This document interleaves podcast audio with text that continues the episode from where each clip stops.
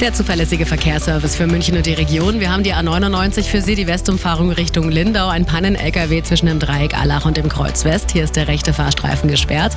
Und dann schauen wir noch auf die Ostumfahrung Richtung Nürnberg zwischen Orzebrunn und Kirchheim. Da haben wir 9 Kilometer Stau. Hier stehen Sie aktuell ungefähr 20 Minuten länger. Bei der S1 in Richtung Freising gibt es äh, Probleme an einer Weiche. Deswegen wird hier repariert. Deswegen auch Verspätungen von bis zu 15 Minuten. Planen Sie das also am besten mit ein. Gute Fahrt. Eine komfortable Fahrt wünscht Ihnen Multipolster.